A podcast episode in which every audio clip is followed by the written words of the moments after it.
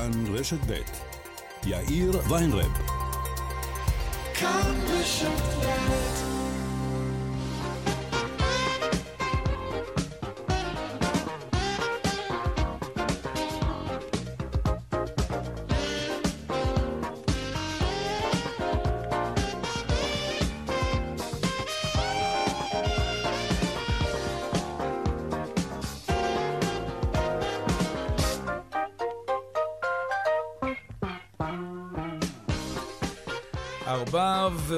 חמש דקות ושלושים שניות בדיוק. כן, כאן צבע הכסף ברשת ב', יום רביעי, שלום רב לכם.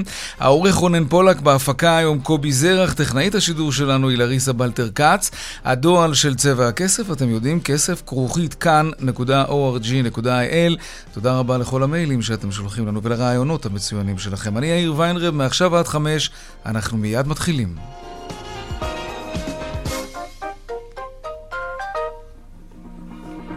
טוב, אנחנו פותחים בחותרות צבע הכסף ליום רביעי, תוכנית כלכלית כמובן, אבל עם ארומה פוליטית מאוד מאוד חזקה מטבע הדברים. גם בכותרות גם בהמשך התוכנית. ספירת הקולות בבחירות לכנסת, מצב הגושים נשאר כשהיה בינתיים, 65 מנדטים לגוש נתניהו לעומת 50 לגוש לפיד, מרץ ובל"ד לא עוברות את אחוז החסימה.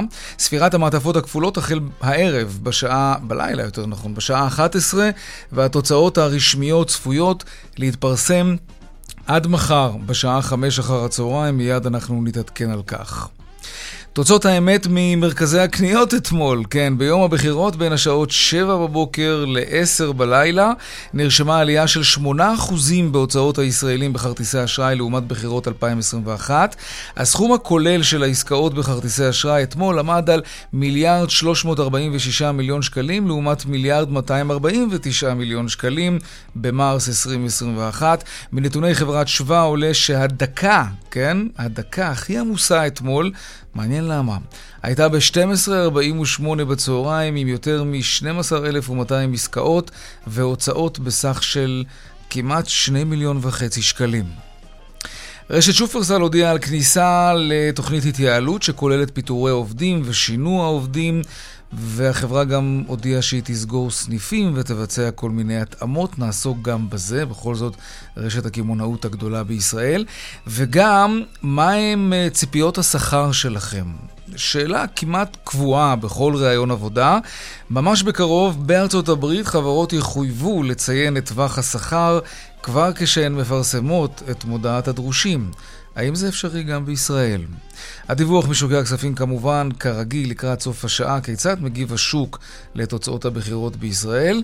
בינתיים נספר לכם שמניות המשקאות הקלים, הממותקים, המניות מזנקות, וזה בגלל שיש איזושהי הערכה שהממשלה הנוכחית, לא הנוכחית, הבאה, סליחה, תבטל את המס על המשקאות הממותקים והכלים החד פעמיים.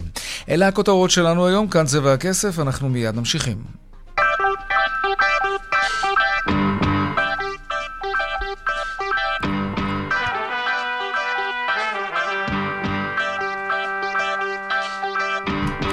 טוב, נפתח בתוצאות האמת, שעוד מציירות את התמונה המלאה, למרות שהיא כבר די ברורה. שלום, משה שטיינמץ, כתבנו בוועדת הבחירות המרכזית. שלום, יאיר. העדכון שלך משם. טוב, אה, אנחנו עם אה, ספירה של 85 אחוזים ותשע עשיריות אה, מקולות המצביעים, שזה בעצם כל הקלפיות הרגילות, מה שעדיין חסר זה המעטפות הכפולות, כחצי מיליון קולות במעטפות הכפולות, זה פחות או יותר המספר. אולי אה, קצת יותר, מתמונת הגושים. קודם כל אה, נתחיל מזה 65 מנדטים לגוש נתניהו, וזה קשה מאוד לראות איך זה ישתנה, צריך מספרים באמת אה, מופרכים במעטפות הכפולות, כדי אה, שבעצם גוש נתניהו יפסיד את הרוב, כרגע הרוב הגדול שיש לו אה, בכנסת ה-25. הליכוד עומד על 32 מנדטים, כרגע יש עתיד 24, הציונות הדתית 14, המחנה הממלכתי 12, ש"ס 11, יהדות התורה 8 מנדטים, ישראל ביתנו, רע"מ וחד"ש-תע"ל עם 5 מנדטים בכל אחת מהם, ומפלגת העבודה קרובה מאוד לאחוז החסימה, אבל מלמעלה עם 4 מנדטים, 3 אחוזים, 57 מאיות האחוז. שוב, כחצי אחוז, אפילו פחות מחצי אחוז מעל אחוז החסימה. וגם הדבר הזה יכול להשתנות, וזה עוד עלול להשתנות עם ספירת המעטפות הכפולות. בל"ד ומרצ מתחת לאחוז החסימה, לכל אחת מהן חסרים כ-30 אלף קולות כדי לעבור את אחוז החסימה, למרצ 24 אלף, לבל"ד 32 אלף קולות, וזה כנראה, כנראה, כנראה לא יקרה. הסיכוי שמתוך 500 אלף קולות בערך, המפלגות הללו, שבעצם במעטפות הרגילות הביאו שלושה אחוזים או קצת יותר, ישיגו כאן חמישה, שישה, שבעה אחוזים מהמעטפות הכפולות, הוא סיכוי מאוד מאוד אה, נמוך, ולכן כבר אפשר להגיד במידה רבה של ודאות שלגוש נתניהו יהיה רוב בכנסת כן. הבאה, והרוב הזה כנראה גם לא יהיה רוב דחוק, לא יהיה על חודו של מנדט. מבחינת אה, אה, הספירה, כמו שאמרנו, המעטפות הכפולות נפתחות בכנסת החל אה, מאתמול אה, בערב.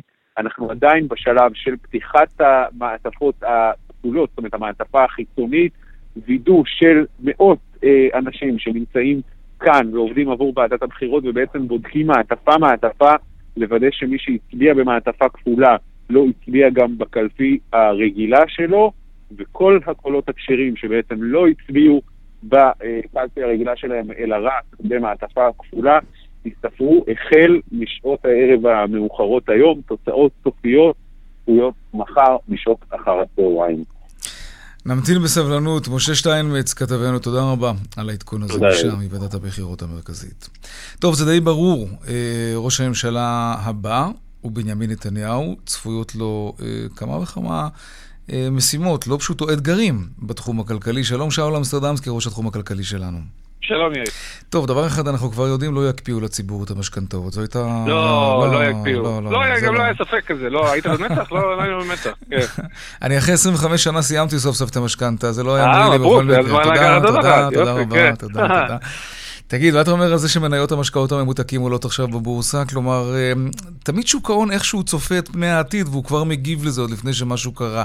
עוד לא הרכיבו בממשלה, וכבר אה, שתייני בקבוקי הפלסטיק והסוכר כבר עם מצב רוח טוב. לא מוזר קצת? זה מזכיר לי שבזמן שהייתי באוניברסיטה היה שפעת עופות איפשהו. נכון. והמרצה אמר, תשימו לב למניה של טיבונביל. אה, ככה אנשים חושבים. יקנו יותר בקר. כן, ככה אנשים חושבים.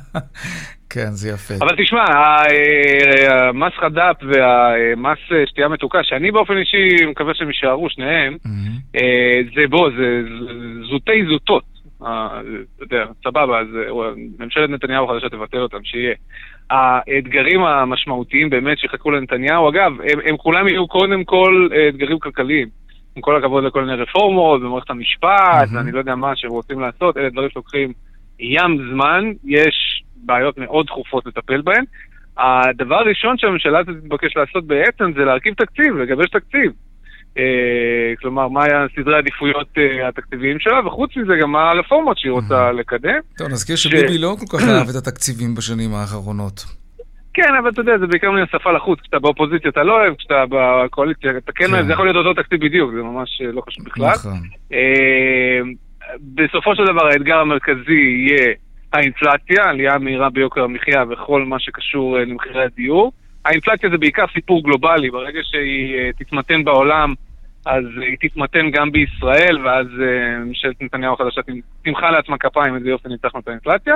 מחירי הדיור עסק קצת יותר מסובך, כי זו בעיה לוקאלית. אה, יכול מאוד להיות שהירושה שהממשלה הזאת אה, משאירה לממשלה החדשה דווקא תעזור לה, כי יש פה שילוב של כמה דברים, גם דיברתם על זה אצלכם בתוכנית, גם הריבית עולה, שזה מדכא את הביקוש, וגם מספר התחלות הבנייה הוא מאוד מאוד גבוה, מה שמראה על היצע גבוה, מה שאומר שעליית המחירים, גם אם אף אחד לא יעשה עכשיו כלום, יכול להיות שעליית המחירים אה, תתחיל להתמתן לבדה. היא תיבלם, כן. כן. אלה יהיו אה, שניים האתגרים המרכזיים אה, שיעמדו. טוב, יש, ואם... יש, יש גם כמה דברים טובים, האבטלה בשפל, שזה גם אתגר, צריך לשמור את זה ככה. נכון, אם כי יכול להיות שזה זמני. כן. זה נכון, גם זה נכון. לא, לא, הממשלה הזאת באמת מקבלת, שוב, חוץ מהאינפלציה, מקבלת תנאים מקרו-כלכליים לא רעים, נקודת פתיחה לא רעה להתמודדות. מקווים שהעולם לא יגלוש למיתון, כי אז זה באמת גם ישפיע עלינו. איזושהי נקודה אחרונה, שזה יהיה ככה מעניין לראות, כן. אה, יושב ראש ההסתדרות צפוי לבוא למי שזה לא יהיה. אה, שיהיה שר האוצר ולהגיד לו, שלום, אני רוצה הסכם שכר חדש עם תוספת שכר. תוספת יוקר. החל מינואר 2023, בדיוק, ולפצות על, אה, על האינפלציה. וזה אתגר משמעותי, בבנק ישראל למשל לא היו רוצים לראות תוספות כאלה, כי זה עלול פשוט להתניע את האינפלציה מתי פעם אחרונה הייתה כאן תוספת יוקר? לדעתי המון שנים, לא? התקלת אותי, אני לא יודע, אני לא זוכר, אני אנחש אבל שזה, אתה יודע, שנות כן. ה-80 ולא הרבה כן, כן, כן, אז באמת היו מדברים על זה הרבה. כן. אמ, זה משהו שאני מתאר לעצמי שנתניהו לא יאהב על פי ההשקפה הכלכלית שלו. נכון, אבל כבר ראינו, צריך להגיד ביושר, ראינו, אה, מאז שנתניהו בעצם חזר, אה, לכיסא ראש הממשלה ב-2009, אחרי שסיים אה, כשר אוצר וגם ישב כן. כמה שנים באופוזיציה, בוא נגיד שהאג'נדה הכלכלית שלו היא לא תמיד, האני מאמין הכלכלי שלו לא תמיד היה המצפן שאחריו הוא הלך. הוא הוריד מיסים, כי בזה הוא מאמין, מאמין. אבל כשהציבור טעה קצת אז הוא העלה את המיסים חזרה, וכשכל מיני שותפות בקואליציה רצו כסף להעלאת קצבאות, אז הוא עשה את זה למרות שהוא היה זה שקיצץ בהן מלכתחילה. אתה יודע, קודם כל הפוליטיקה וההישרדות. כן, תגיד, מועמדים לשר אוצר, יש כבר שמות שרצים, או שזה עוד מוקדם מדי? כן, אני יכול להמציא, אבל זה טיפשי.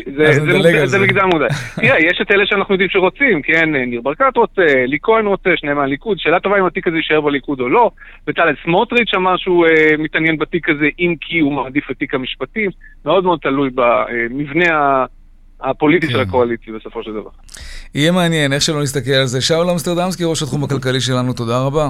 תודה, יאיר. להתראות.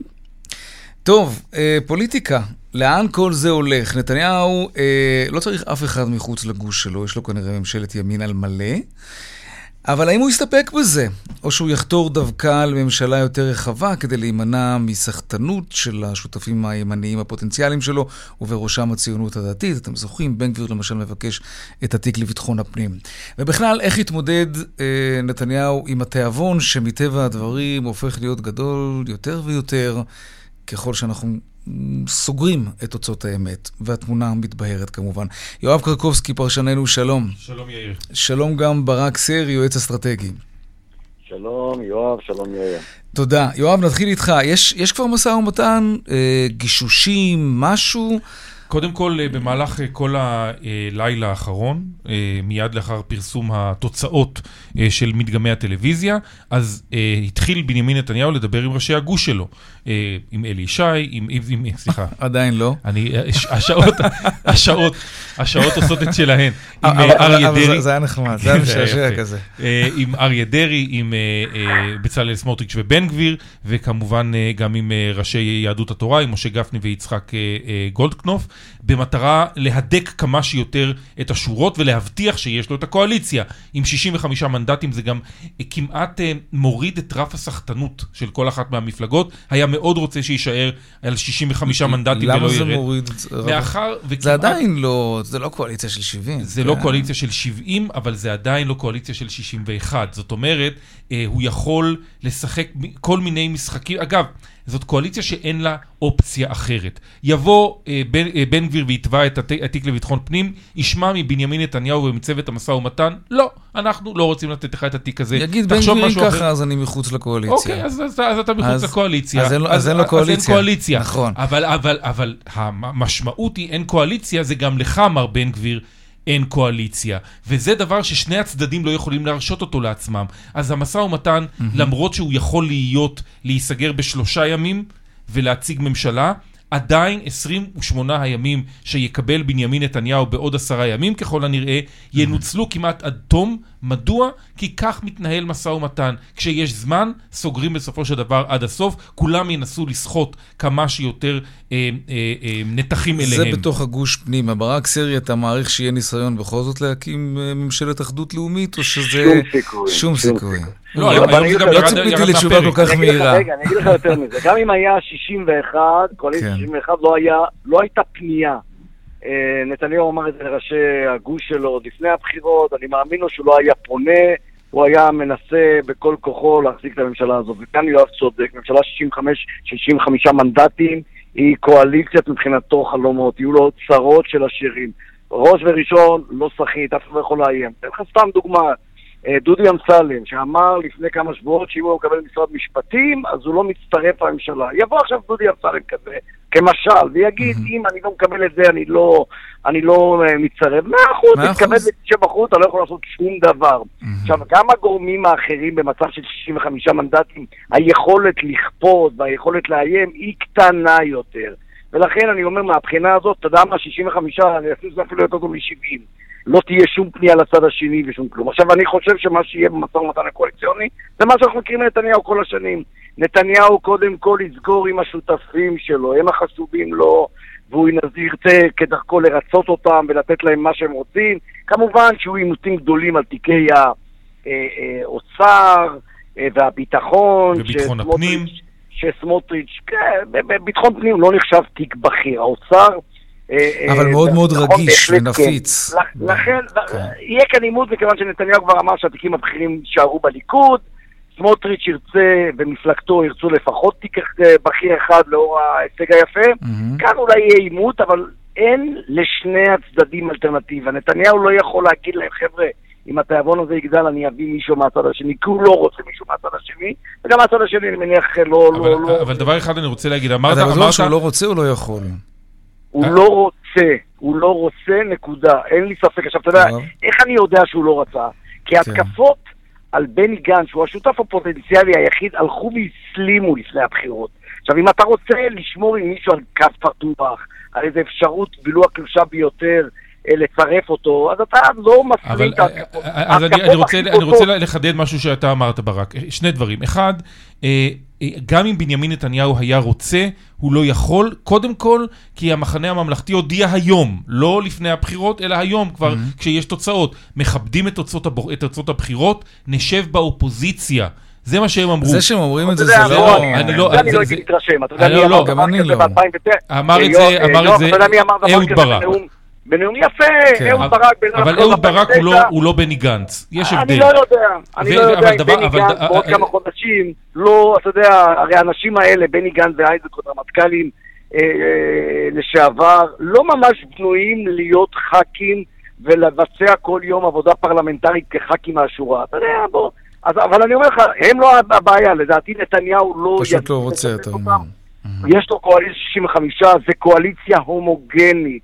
והיא עם דבק, דבק אידיאולוגי שיוכל להחזיק שנים. זה אוקיי. בדיוק מה שגרם להתפוררות הקואליציה היוצאת, שהייתה אה, ימין ושמאל, מישמש, ושום דבר אידיאולוגי לא, לא חיבר ביניהם, ולכן היא התפרקה. עוד נקודה אחת שאתה אה, הזכרת, זה שבנימין נתניהו הבטיח לראשי הליכוד, שהתיקים הבכירים יישארו בליכוד, הוא אמר את זה בכל אירועי... רגע, רגע, הוא אמר את זה בביבי בא בהרבה מאוד אירועים. אבל איך אומרים אה, אצלכם בש"ס? אוטר גזוקט. אז אמר. אוטר גזוקט.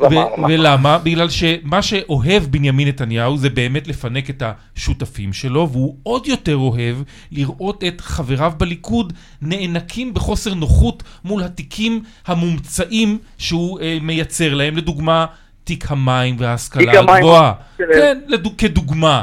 או אה, דווקא תיק... תיקים מאוד חשובים בעיניי, סתם.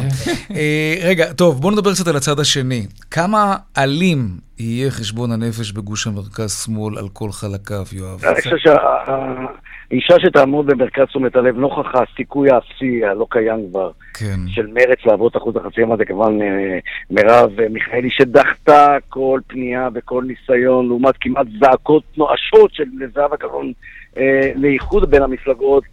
אה, לא הייתה מוכנה לשמוע, והיום, נוכח העובדה שהנפילה של מרצ מתחת לאחוז החסימה מביאה את נתניהו ל-65, אה, יגרום לה המון המון בעיות בלשון המעטה, במה שנשאר ממפלגת העבודה, כי גם שם לא נשאר הרבה, ובמחנה המרכז-שמאל בכלל. היא בין האחראים לזה היום שנתניהו עם 65 אה, מנדטים. אני חושב... אז הבעיה. אני גם לא חושב שהמחנה הממלכתי, שמורכב כאמור ממפלגתו של בני גנץ, שכבר מדברים ושואלים אם הוא יישאר, ימשיך, מפלגת, אה, איך זה נקרא? אה, תקווה חדשה. ואייזנקוט, אני לא בטוח שהם יישארו כמפלגה אחת, כמקשה אחת, גם שם יכולים במשך הזמן. עכשיו תבינו, אני עבדתי המון המון שנים פוליטיקאי. אין דין פוליטיקאי שנכנס לאופוזיציה ביום הראשון כדין הוא פול, פוליטיקאי שנמצא שם אחרי שנה, שנה וחצי. או אחרי חודשיים. השעמום, התסכול, החוסר אה, תוחלת, כל הדברים האלה גורמים להרבה הרבה חברי אופוזיציה לעשות חושבים. אני מסכים לחלוטין עם ברק, אבל אני, אני, אני אחלק את הכישלון לשניים. כלפי אחד אני אהיה קצת יותר חומל, לגבי האח, האחרת פחות. האשמה המרכזית, מרב מיכאלי, היא נתנה כאן, היא הימרה על הגוש. אשמה במה? אשמה בזה שמרץ לא עברה את אחוז החסימה? בזה שמרץ לא עברה את אחוז החסימה, לא בזה שהגוש לא הגיע, זה, זה קשור אחד בשני. Mm-hmm. כי אם מרץ ומפלגת העבודה היו רצות ביחד, כן. היה הסכם עודפים שלהן, או עם חד"ש-תע"ל, או עם uh, רע"מ, או עם uh, ישראל ביתנו. אוקיי, והדבר הזה היה... לאן היינו מגיעים עם כזה דבר? רגע, קודם כל... 60-60 ל... 61-59? זה יכול מאוד להיות שזה היה משמר את זה על התיקו. לא להביא 61, המטרה של יאיר לפיד לא הייתה להביא 61, אלא למנוע 61 מהצד השני, נכון, וזה יכול היה להימנע. נכון זה יכול היה להימנע, זה דבר אחד. אז האשמה המרכזית, מרב מיכאלי, היא צריכה לשלם על זה מחיר פוליטי וציבורי היום. זה חד משמעית. מרב. אוקיי. מיכאלי אשמה. האשם השני, שאני קצת חומל עליו, זה יאיר לפיד. במה הוא אשם? הוא אשם בזה שהוא לא הפך להיות בנימין נתניהו של המחנה השני. הוא היה צריך לאחד את כולם מאחוריו, להדק את השורות, לייצר מנהיגות הוא ניסה, לא כלפי, לא הצליח. הוא ניס, הוא ניסה... גנץ, גנץ אפילו בראיונות לא הצליח להחמיא לו כראש ממשלה. בדיוק... וגם הוא לא כל כך... גם מרב מיכאלי לא ממש. כן. זו, זו בדיוק הבעיה. הוא ניסה לעשות את זה בכתיפה, ואני חושב שבנימין נתניהו לא עשה דברים כאלה בכתיפה. את המנהיגות שלו הוא לקח במחנה שלו, חיבר אנשים שיש ביניהם יריבות מאוד גדולה. סמוטריץ' ובן גביר אינם חברים, הם מאוד לא אוהבים אחד את השני. כנראה גם לא יישארו ביחד. ורצו יחד אסטרטגית. וביהדות התורה כנ"ל. בדיוק אותו הדבר. כן. ולכן אה, יאיר לפיד נכשל בדבר הזה, אבל הכישלון... כי הוא לא הבין את המשמעות של החיבורים. הוא הבין את המשמעות, הוא הבין את המשמעות. אז מה, הוא נכשל בביצוע? הוא, הוא, נכשל, הוא נכשל ביכולת שלו להפגין מנהיגות כלפי מפלגות הגוש שלו. זה הסיפור. אני מזכיר לך שהפגישה ההיא, אותה פגישה שהוא ניסה בביתו באיזה מוצאי שבת, לאחד בין, בין, בין, בין מרץ לעבודה, נמשכה 45 דקות. ואני מזכיר לכם יותר מזה, כמה לעג ובוז נתניהו קיבל כשהוא ויתר על נסיעה לנשיא רוסיה פוטין כדי לשבת בכנסת שעות על שעות על שעות כן. ולחבר בין סמוטריץ' לבן גביר, אני מדבר אחרי מערכת בחירות 2 אה, או 3, כדי למנוע זריקה של 50-60 אה, אלף קולות לפח. נכון. כן. רגע, אבל אי אפשר, כן. אפשר לשחרר מאחריות את מנהיגי המפלגות הערביות. הם עשו, אה, הם גרמו לבזבוז קולות אדיר. אה, אה, גם רונן, הסכמי עודפים, גם עורך המשדר רונן כן. פולק שם לב לעובדה שאם נבדוק במספרים המוחלטים של מספר הקולות של גוש המרכז-שמאל, מתנגדי נתניהו, מספרם בקלפיות גבוה מזה של מחנה נתניהו. אבל מאחר שמחנה נתניהו... מאחר שמחנה נתניהו היה מאורגן ומנע כל זליגה של קול, אז כל קול נספר. מאחר נכון. והמחנה השני אורגן בצורה רשלנית ופושעת מבחינתו, אז יש יותר קולות, אבל הם פשוט הלכו לאיבוד. אה, אבל רק מילה אחת לזכותו של כן. יאיר לפיד, זאת אומרת, היכולת שלו לאכוף מרות, במחנה שלו קצת פרוטה, הרי הערבים, הוא לא יכול היה לגרום לבל"ד למשל לא להתפצל, מה שנתניהו היה יכול עד אחרון מפלגת נועם לצרף לציונות אה, אה, דתית. לכן כאן אפשר להקל עליו קצת בביקורת, כי באמת היכולת שלו מול כל השותפים שלו היא לא ממש גבוהה. אבל הוא גם לא זכה לשום גיבוי. בני גנץ לא, לא קיבל את מנהיגותו, מרב נכון. מיכאלי התקשתה להגיד עליו מילה טובה. לעומת הצד השני שכולם מקבלים את מנהיגותו של בנימין נתניהו. אגב, רק בשביל להראות עד כמה הסירה הייתה אטומה, נדמה לי, יואב, אתה סיפרת באחד המשדרים בכאן 11 אתמול, שאפילו איילת שקד כן, לא פרשה מהמרוץ כדי שחלילה, כן, הקולות האלה לא יגיעו לגנץ. בסביבתה מספרים את זה לעיתונאים כדי לגרוף את זה כאילו הישג אחרי המפלה הגדולה. אתה לא מאמין לסיפור הזה? אני לא קונה את הסיפור הזה. לא קונה, דווקא סיפור טוב, חבל להרוס אותו. אבל כן. ראיתי, ראיתי את הטביעות אצבע, ואני לא ממש קונה את זה, שהכל אוקיי. היה מתוכנן והכל היה מתוכנן. רגע, רגע, הזכרנו את שקד. זהו סוף הקריירה שלה, או שהיא תעשה קאמבק? אני אתן ליועץ האסטרטגי לענות על זה, כי אני חושב... היית לוקח כזאת קליינטית עכשיו, תגיד. אני חושב שכל מי שקצת מבין בדברים האלה, כן. ידע שלאיילת שקד אין שום סיכוי לעבור את אחוז החסימה מהיום. זה עבר, זה עבר, בוא נדבר על העתיד. היא קיבלה את הטלפון למרוקו. מנפתלי בנט, שהודיע שהוא, אין מילה אחרת להגיד את זה, זרק אותה לבחירות במצב הכי לא מתאים והכי בעייתי, mm-hmm. ואז היא ניסתה בכל דרך, בהחלטות כאלה, והחלטות הפוכות, בהתחברות ליועז ולהאוזר, ואחרי זה התחברות לברודני, כל ההתנהלות הזאת הייתה כל כולה זיגזוג אחד גדול, הפרת הבטחות על הפרת הבטחות. מה, מה העתיד שלה? לא, אני חושב שהיא גם, תראה, תחשוב למשל שהיא הייתה נוהגת, אתה יודע מה, כמו בנט. ומבינה, או כמו יועז הנדל, שהבינה שאין להם שום סיכוי. בעת הזאת. בצורה מכובדת, אנחנו לא נשתתף מהתפקיד הזאת, נמתין בחוץ, ונקבל את טוב. אתה יודע, זה יכול, אה, אתה יודע, כל, רוב הפוליטיקאים שאני מכיר עושים קאמבק. לפעמים זה צולח, לפעמים זה לא. אבל לפחות אתה מכיר לך איזה צ'אנס. אה, היא עשתה כל שלילדה להיבחר באופן שאתה יודע, לדעתי הסיכוי שלה לחזור הוא קטן מאוד. אז אני, אני, אני אחלק את זה לשתיים. בנט בקצרה, כבר, יואב, לדעתי, בנט, בנט כן. uh, לדעתי uh, יחזור, אבל עם סיפור פוליטי אחר, לא הציונות הדתית. איילת שקד תצטרך לעמול קשה כדי לחזור, כי העובדה שהיא לא פרשה, אלא נזרקה מתחת לאחוז החסימה, למרות שהיא תציג את זה אולי כמסע הירואי, זה כן. עדיין עניין שהוא מאוד מאוד בעייתי תדמיתית. יואב קרקובסקי, פרשננו, תודה רבה. תודה רבה. ברק סרי, המון המון תודה גם לך. תודה לכם. להתראות, ערב טוב. אה, בואו נראה מה קורה בכבישים קצת.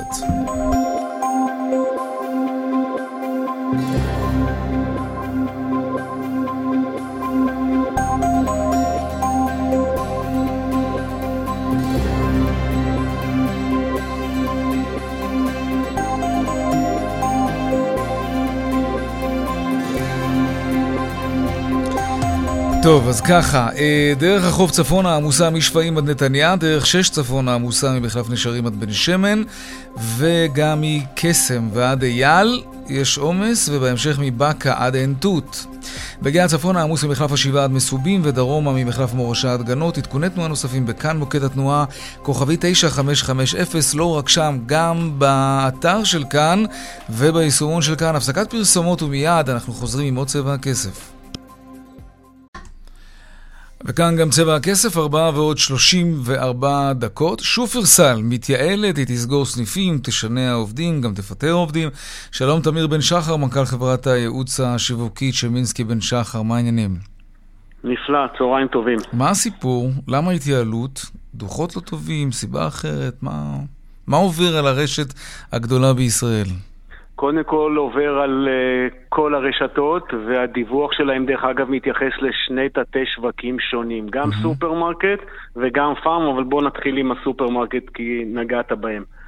קודם כל, אה, מה שקרה לאורך הזמן האחרון זה שבתקופת הקורונה הגדלנו את הצריכה שלנו, אבל מה שאנחנו יודעים היום, אחרי הקורונה, שבעצם גודל השוק לא גדל במונחים כמותיים, mm-hmm. קצת במונחים כספיים, על בסיס הדיווחים האחרונים של בנק ישראל מכרטיסי האשראי. Mm-hmm. אוקיי, okay, אז מה זה אומר? זה אומר שבעצם אה, הרשתות כבר לא גדלות בפדיונות שלהם, אלא קטנות. אנחנו רואים גם קיטון ברווח התפעולי שלהם, וזה כאשר אנחנו יודעים שהגידול בהוצאה שהייתה והיא הייתה מינורית, נגזרה רק מהעובדה שהאוכלוסייה גדלה, קצת אינפלציה ועליית אה, אה, מחירים. עכשיו, קורים בשופרסל עוד דברים גם שקורים בשוק. שופרסל, 20% מהמכירות שלה זה באונליין, אז היא לא צריכה סניפים פיזיים. Mm-hmm. חלקם היא כבר הפכה למה שמוגדר סניפים שחורים, שמהם מלקטים את המוצרים שעושים הפצה לבתים. אה, הפכו את זה למין האנגרים כאלה? האנגרים, כן, דרך אגב, הם היום עושים גם טעות. בחנויות רגילות של שופרסל דיל, לדוגמה בחיפה, בנשר או בטירת הכרמל, אתה נכנס ויש שם מלקטים, הורסים לך את חוויית הקנייה או את היכולת שלך לאסוף, כי אלה עוברים מהר כדי לאסוף את המוצרים לאלה שמגיעים באונליין. כן, אוקיי. ונקודה נוספת, שבחלק מהאזורים, רמת החיים שלנו עלתה, ואנחנו בחודשים האחרונים מוציאים יותר ויותר על הסעדה. באופן שבו היחס בין הוצאה להסעדה למוצרי סופרמרקט, כלומר בין מה שאנחנו מבשלים בבית לבין מה שאחרים מבשלים לנו, כשאנחנו יוצאים החוצה, קטן מיחס של 1 ל-5 ליחס של 1 ל-3. מה אתה אומר? וואו, איפה, אני... איפה רמת החיים עלתה עד כדי כך שאנשים מרשים לעצמם, לפי מה שאתה אומר, זה לאכול פעמיים בשבוע במסעדות? אני אגיד uh, ככה, uh, קודם כל בתקופת הקורונה להרבה מאוד אנשים המצב נעשה הרבה יותר טוב. אני uh, מנתק את עצמנו מהשלושה חודשים האחרונים שהריבית עלתה, כן. ונתוני מקרו-כלכלה אחרים יכולים להשפיע עלינו בטווח הערכות יותר. אבל צריכים לזכור גם שיש בתוך זה עוד תופעה, הישראלים, אנחנו, צרכנים שחיים את הרגע, דור ה-Z, גם זה דור שהוא פחות חוסך ויותר מוציא על בילויים, פנאי ואחרים. מגפת הוולט, מה שנקרא. אז, אגב, זה משהו שזה לא מאפיין רק אותנו, נדמה לי שבכל העולם המערבי אנחנו רואים תופעה מהכיוון, בכיוון הזה, לא? יש את זה גם בעולם. המקררים ריקים זה... בבית ופשוט יורדים למטה לאכול. אם תנסה לחשוב על כל הצעירים האלה שגרים, ואנשי ההייטק שגרים ב, אה, בתל אביב לדוגמה, אה, הם חיים יותר בחוץ. הם קמים בבוקר, הולכים לעבודה, בדרך נכנסים לאחת מהרשתות, גומרים את יום העבודה, חוזרים הביתה, גם כן אנחנו רואים אותם נמצאים בכל עסקי ההסעדה. הם כמעט שלא צריכים מטבח, הם צריכים mm-hmm. אולי מיני בר קטן לארוחה רומנטית בערב. אז אתה בעצם אומר שרשת שופרסל היא, היא רשת שבעצם חובה על, על בשרה, סליחה על, על המטאפורה, את, ה, את ההתנהגויות הצרכניות האלה, שאנשים פחות קונים הביתה, אלא יותר אוכלים בחוץ. גם, זה יכול להשתנות גם... ברגע, אגב. כלומר, המצב הכלכלי טיפה יורע. אגב, המחירים כל הזמן עולים, אז אני מניח שיש כל מיני בועות כאלה ששם זה קורה, אבל באווירה הכללית דווקא, אתה יודע, אנשים אמור להיות להם יותר קשה לאכול בחוץ ויותר משתלם כלכלית לקנות דברים בסופר ולאכול בבית. לראיה אנחנו יודעים גם שבשנים האחרונות, עוד לפני הקורונה במוצרי הסופרמרקט, היה מעבר של צרכנים מקנייה בחנויות מחיר mm-hmm. לחנויות הנוחות על יד הבית. בשכונות... ששם משלמים סליחה, יותר. משלמים פרמיה של בין 20 ל-40 אחוז יותר, yeah. אבל צריכים לזכור שגם הכאוס התחבורתי, לא רק רמת החיים, גורמת לאנשים לא לנסוע למרכז, לחנות סופרמרקט הרחוקה, שזה זמן וכסף, ולקנות על יד הבית למי שידו משגת. נכון. עכשיו בואו נראה מה יקרה עכשיו. בתקופה הזאת שבו אה, עשוי להיות אה, השפעה של נתוני מקרו-כלכלה על משקי הבית והצריכה שלהם. זה מעניין. טוב, אבל אז בעצם אתה אומר שאם זה מה שעומד במרכזה של ההחלטה של שופרסל לסגור סניפים ולהתייעל, זה משהו שאמור להשפיע גם על הרשתות האחרות. כן, אבל שופרסל זה יותר, אה, זה יותר אה, דרמטי, כי בשופרסל כי גם יש להם את. האונליין גם. כן, אהה. לא לכל הרשתות יש את, ה, את החלק הזה, את הנתח הזה שמועבר אה, לאונליין. אה, אגב, 20% אחוז אונליין זה, זה, זה גבוה ביחס לעולם? ביחס לעולם כן, זה גבוה גם ביחס לרשתות אחרות בישראל. Mm, יש, חנו... mm. יש רשתות כמו רשתות כמו יוחננוב, ראש ארד, שמסרבות להיכנס לתחום הזה. והן טועות כשהן מסרבות להיכנס לזה, או ששם העתיד... תראה, אני חייב להגיד לך, בחוויה האישית שלי, לפעמים, לפעמים אנחנו מזמינים באונליין, אבל זה רק אם אין ברירה.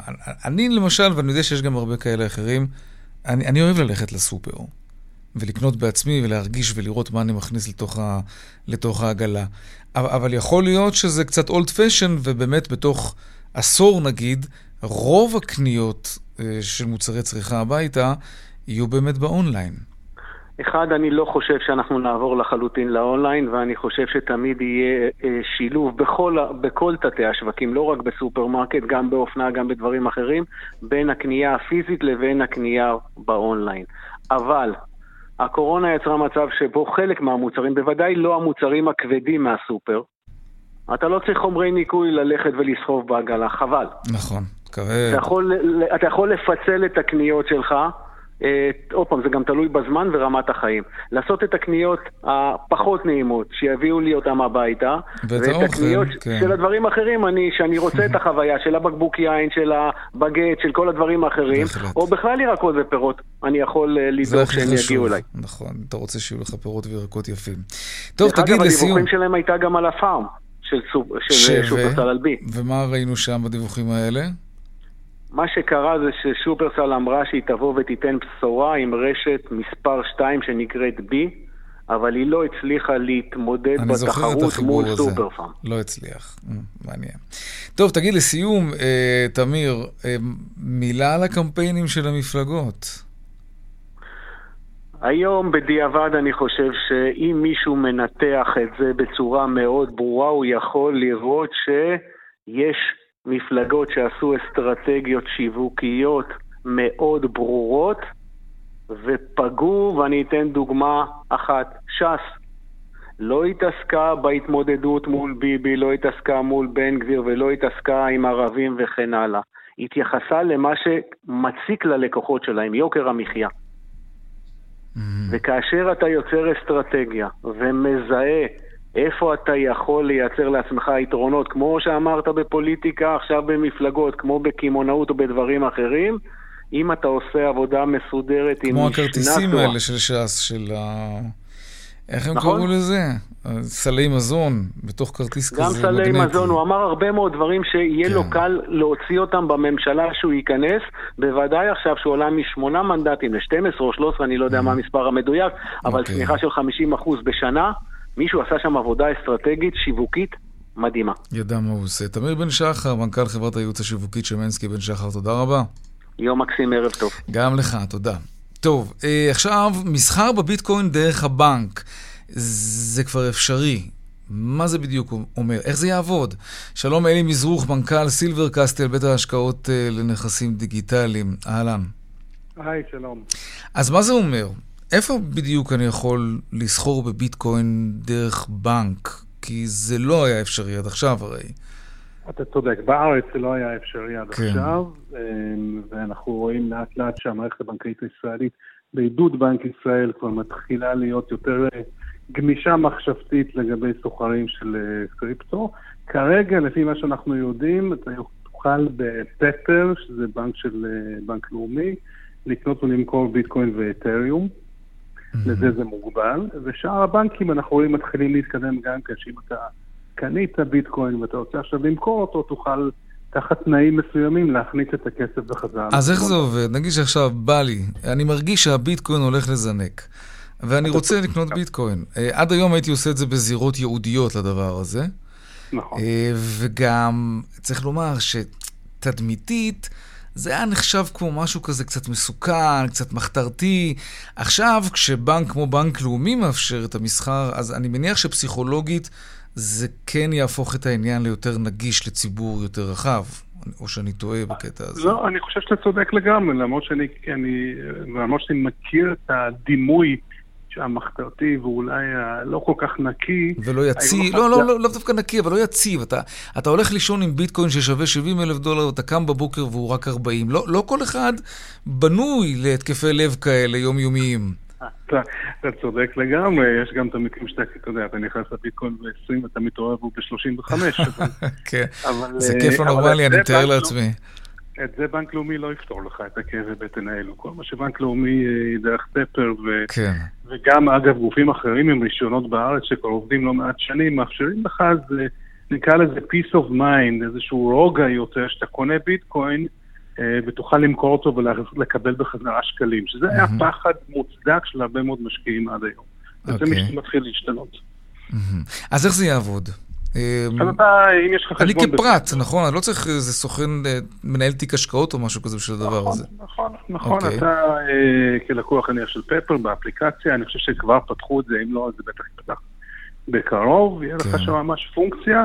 אתה יכול עם היתרה שיש לך, יתרת האור שוכנע על ההשקעות, אתה יכול לקנות אה, ביטקוין, ואם יש לך ביטקוין דרכם, אתה יכול למכור את הביטקוין. יש שם איזושהי טכניקה שהם פיתחו עם גוף אמריקאי, הביטקוין הוא לא באמת יושב בפפר, הוא יושב אצל אה, שחקן אה, קריפטו מוכר ועם רישיונות בארצות הברית. Mm-hmm. אבל לך זה, זה ממש שקוף, זה כאילו בנק אה, לאומי. Okay. אוקיי. קנית ומכרת. זה לא אומר, אתה, אתה העלית את העניין הזה ממש לפני רגע, זה לא אומר שלא נכון לך לקבל ייעוץ ולהתייעץ אל מהות ההשקעה הזאת. מה זה אומר שאתה מחזיק ביטקוין, כמה נכון לך mm-hmm. מהתיק האישי שלך לשים בקריפטו. כמו שאמרת, אוקיי. זה אוקיי. נכס מאוד וולטילי. Mm-hmm. זה, זה נכס גם שהוא לא, לא סחיר במובן שאני יכול להשתמש בו בקולנוע או במכולת או בסופרמרקט, אוקיי. נכון? זה, זה משהו שאני בא לעשות עליו סיבוב ולקוות שאני מרוויח ממנו משהו. אני חושב שהדרך הנכונה להסתכל על כל עולם הקריפטו זה לא כמטבעות. אלא כמניות, נייר ערך. Mm-hmm. כמו שאתה קונה מניה של אפל או של טסלה או של כן. טבע. רק, ש... רק נכון. שמניות פחות תנודתיות מאשר הקריפטו. זה, זה כל אחד שנכנס לתחום הזה צריך לדעת, שהקריפטו יותר תנודתי. הוא מאוד תנודתי, כן, אה, כן לגמרי. אה, אלי מזרוך, מנכ"ל אה, סילבר קסטל, בית ההשקעות לנכסים דיגיטליים, תודה רבה לך על השיחה הזאת. תודה לך. להתראות. קצת דיווחי תנועה עכשיו. טוב, אז ככה, אה, דרך 66 דרומה עמוסה ממדרך עוז עד uh, צומת מגידו, באיילון צפון העמוס ממחלף חולון עד קק"ל ודרומה מההלכה עד קיבוץ גלויות. דרך ירושלים תל אביב עמוסה ממחלף גנות עד קיבוץ גלויות. בדרך שש צפון העמוסה ממחלף נשרים עד בן שמן ומקסם ועד אייל ובהמשך ממחלף בקה עד עין תות. בגאה הצפון העמוס ממחלף השבעה עד מסובים ודרומה ממורשה עד גנות עדכוני תנועה נוספים בכאן מוקד התנועה, כוכבי 9550, זה הטלמסר שלנו וגם באתר של כאן וביישומון של כאן. אה, לא, אין לנו פרסומות, אנחנו עוברים מיד לנושא הבא שלנו. אה, כל מי שהיה בראיון עבודה נתקל בשאלה הזאת, על, על השכר. מהן ציפיות השכר שלך או שלך? ויש משהו תמיד נורא מלחיץ בשאלה הזאת, כי אתה, אתה לא באמת יודע מה לענות. אם אני אה, אפציץ פתאום אה, שכר גבוה מדי, יגידו שאני חי בסרט, או שיגידו שאני דווקא יודע להעריך את עצמי, שזה גם חשוב. אם אני אתקע שכר שהוא נמוך, אז אולי יחמיאו לי שאני צנוע, אבל מצד שני... לא יהיו בטוחים שאני בעצמי מעריך את עצמי, אז למה שהם ייקחו את אלה? יש פה הרבה מאוד פסיכולוגיה. שלום, אבי ניר, קומפיז'ן, מה נשמע? היי, בסדר גמור, מה שלומך? על הכיפאק. בארה"ב עוד מעט מועמדים לעבודה לא יצטרכו להתמודד עם השאלה הזאת, או שיהיה להם פשוט יותר קל להתמודד עם השאלה הזאת. מה צפוי שם? אז ככה, הסיפור באמת נראה בהתחלה כמו יופי של עניין. זאת אומרת, אני הולך לראיון עבודה, והחברה אמורה לפרסם מראש את טווח השכר לתפקיד שלי. Mm-hmm. אז אני העובד רגע, ועכשיו כשאני עובד, אני אומר, אוקיי, כבר הקלו עליי את החיים כי נתנו לי טווח, ואז הדילמה שלי זה איפה לבקש בתוך הטווח. Uh-huh. אז עכשיו ככה, אם אני אהיה, נגיד, נגיד שטווח השכר יהיה בין, התפקיד שלי הוא בין 10,000 ל-20,000 שקל או דולר, בסדר? Uh-huh. אז סביר להניח שאני לא אבקש גרוש אחד פחות מ-15, ועכשיו הדילמה שלי תהיה בין 15 ל-20. סביר להניח שרוב האנשים יבחרו מספר ככה בין, לא יודע, 17 ל-18 וחצי. למה לא את המקסימום? למה לא יותר אפילו ממה שהם משלמים? אני רוצה לשדר שאני, שאני שווה. אז בדיוק העניין. זאת אומרת, אני אמרתי רוב האנשים, יהיו אנשים שיבקשו את הטופ. אבל אני חושב שזה המיעוט, כי כמו שאתה אומר, זה נושא די רגיש, אנשים בדילמה והם פוחדים שאולי יחשבו שהם greedyים מדי או חצופים. או לא מעריכים את עצמם נכון, והם יבקשו בחלק העליון של הטווח בוודאות.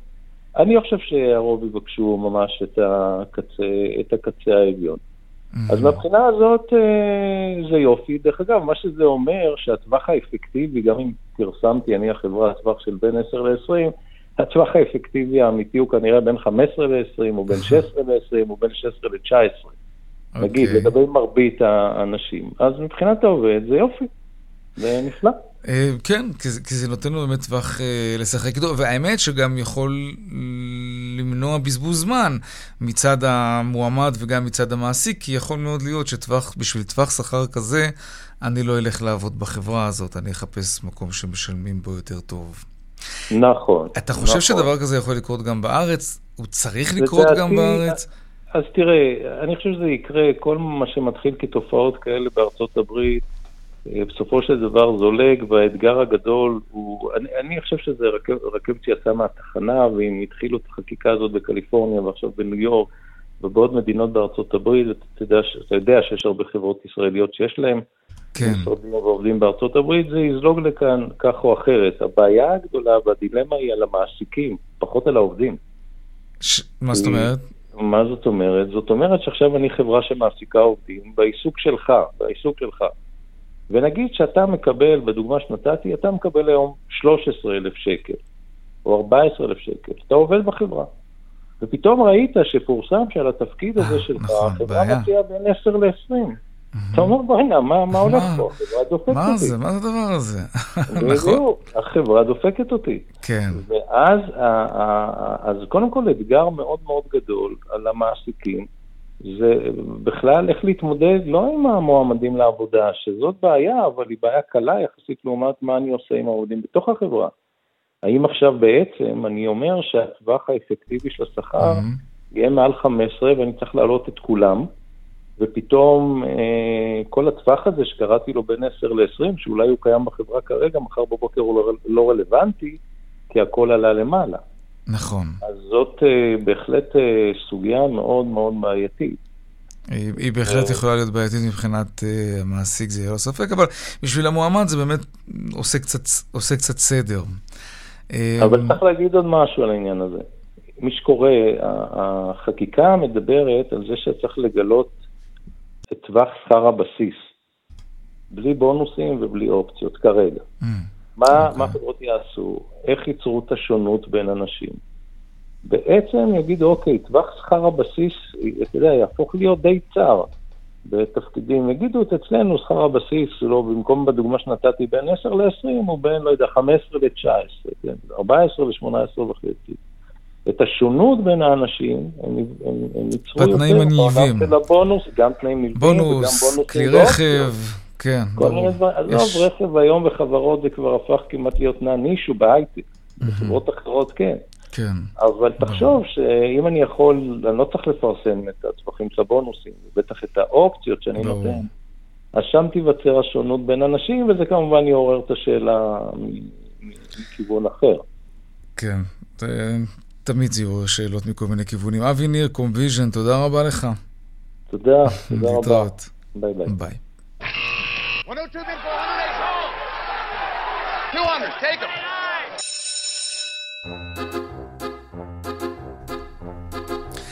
עכשיו לעדכון משוקי הכספים שלום אלה אלקלעי, יושבת ראש IBI אה, קרנות נאמנות. מה נשמע? איך השווקים הגיבו היום אה, לתוצאות הבחירות? כמו בין אה, אנשים, הייתה שונות גם בין המדדים. אה, אוקיי. חוץ מסקטור אחד שהיה החלטי, וזה הסקטור של המניות של חברות בתחום המשקאות בדברי המתיקה. כן, הם בונים על זה שיבטלו את החקיקה של הסוכר והפלסטיק. של הפיצוי, בדיוק. כן. אז המניות האלה עלו. אה, יכול להיות שזה יחסוך לציבור את הכסף אה, הרלוונטי על הקנייה של הדברים האלה, אבל מן הסתם זה יגרור הוצאות כבדות אה, בבריאות, אז אולי יש פה סקטורים אחרים שכדאי להשקיע בהם. עם כל הכבוד לבחירות אצלנו, רוב הדרמה בשוק היא הציפייה להעלאת ריבית של 0.75% הערב בארצות הברית. מצד אחד השוק ממש רוצה לראות טיפול מהיר ומדויק באינפלציה, mm-hmm. ומאידך הוא ממש חושש ממנת יתר, שתכניס כן. את כל העולם והמשק האמריקאי למיתון. אז השוק אצלנו, אה, כאמור, לא ממש תפס כיוון בין הדרמות. אה, תל אביב 35 המעוף, חג סביב האפס.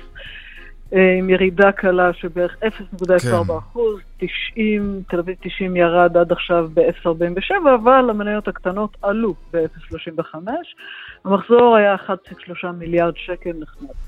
באירופה, אחרי אוקטובר ירוק, אה, אז אה, עברנו לאדום, חזרנו לאדום, היורוסטוקס ירד ב-0.25 והדקס בגרמניה בירידה כן. של 0.43. בארצות הברית נתונים חזקים אה, מאותתים על חששות מ-tone אגרסיבי מדי של הפד, שיגביר את הציפייה להיחלשות הכלכלה, אז השוק שם באופן כללי בכיוון mm-hmm. של אדום. הנאסדק לפני כמה דקות אחוזים היו בירידה של 0.52 ועל ה-S&P בירידה של בערך 0.59. זהו. יכול להיות. כן, אנחנו זהו, חייבים כבר אה, לסיים. תודה רבה, אלה אלקלעי. להתראות. ולפני סיום, גילי כהן, כתבתנו המדינית, שלום. שלום, שלום. סיפור מוזר אה, על חיילת ישראלית ש... נחתה באיראן, ממש כך. אה, חיילת בצה"ל שטסה בנסיעה אישית, פרטית, נחתה בשבוע שעבר בנחיתת חירום באיראן. זו למעשה הייתה נסיעה אה, שהיעד שלה היה אחר לגמרי, הייתה אמורה לנחות בדובאי, אבל בשל תקלה פשוט נחתה בשירז באיראן, וואו. והביאה לשעות של חרדה בצמרת המדינית-ביטחונית בישראל. אגב, האירוע עצמו קורה בזמן שהממשלה מכונסת לאותו דיון סביב הסכם הגז. תוך כדי האירוע מקבלים כל הזמן עדכונים בכירי הממשלה, ראש הממשלה לפיד ובכירים נוספים, שר הביטחון גנץ בכלל שהיה בטורקיה באותה עת.